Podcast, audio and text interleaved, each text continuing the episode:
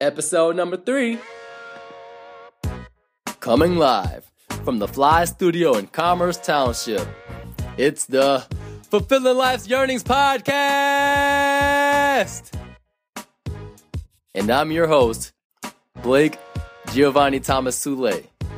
And if you're ready to be your best by writing the script of your life to whatever you want it to be and taking action on your dreams, then this is the podcast for you. It's time to enter the fly zone.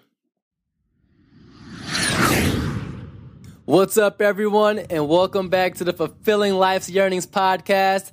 I'm the host you love the most, Blake Giovanni Thomas Sule, and boy, do I have a show for you today. And guess what? I'm only two episodes in. Well, I mean, I guess I'll be uh three deep after today's show, and I'm still getting my feet wet with this podcast business, but you know what? I'm loving it. But Blake, how you doing? You're doing fine, Blake. Okay, thanks. So how about that show? Today's show begins with a question. How happy are you? I can hear it now. How happy am I with what, Blake? And here's my answer. In this moment, right now, how happy are you on a scale of 1 through 10? Now, you might have noticed that I didn't ask you how happy you are with something external. And if you didn't, that's okay. Just know that I care about how happy you are on the inside, not how happy you are because of some, you know, external things. And do you know why that and do you know why that is? But before I answer that, I think it is very important that I tell you why I'm asking this question about happiness to begin with.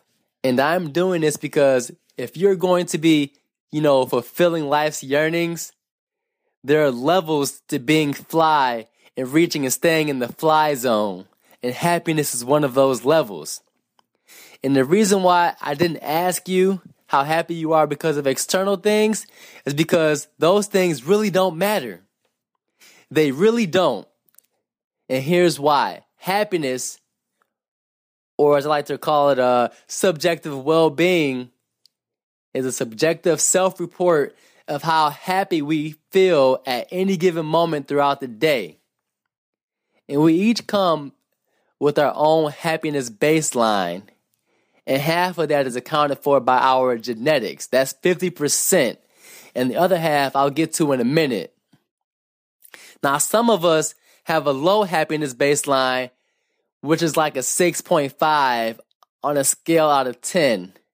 And others, you know, have a uh, have a higher happiness baseline, which averages out around a you know 8, 9 or 10 if you're at the highest on a scale of uh 1 through 10.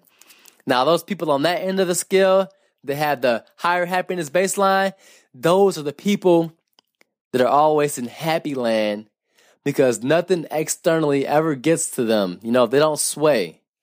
You know, they always feel great and they always feel on top of the world.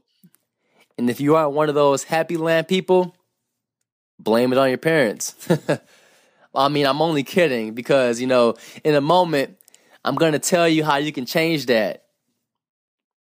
So, uh, typically, you know, without this knowledge that I'm about to, you know, bestow upon you, and I was the same way before I was aware of this. So don't worry if you didn't know this.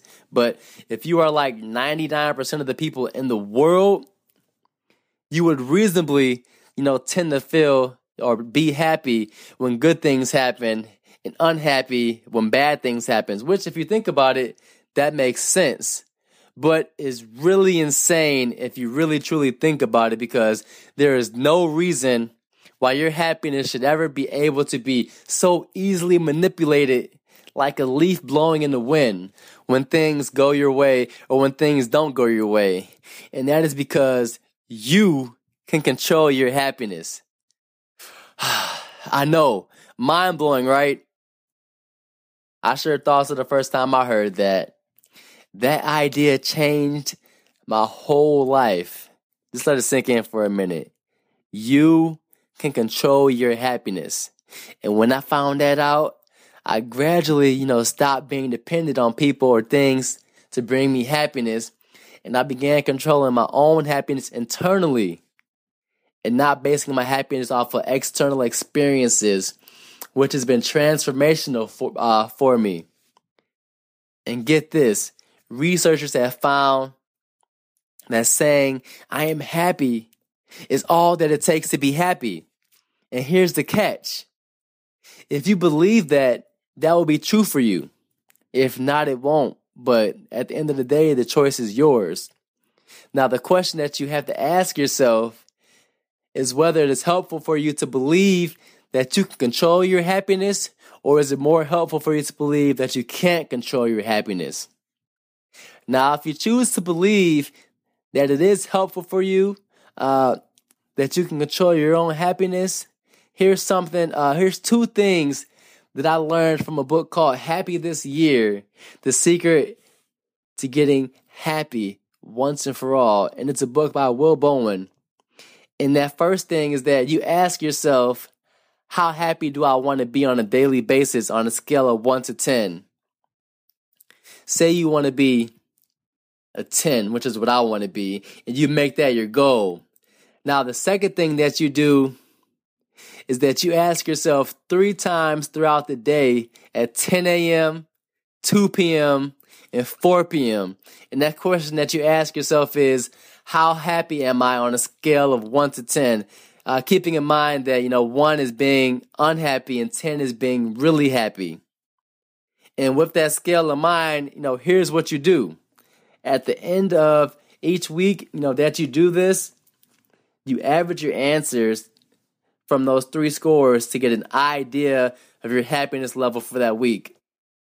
You know, for example, if you noted that your happiness level, well, you will note, you know, your happiness level a total of 21 times for the week, which is, you know, if you do it correctly, three times a day for seven days. And with that score, you add, you know, your ratings together and divide that total number by 21 to get your average happiness uh, ha- happiness level.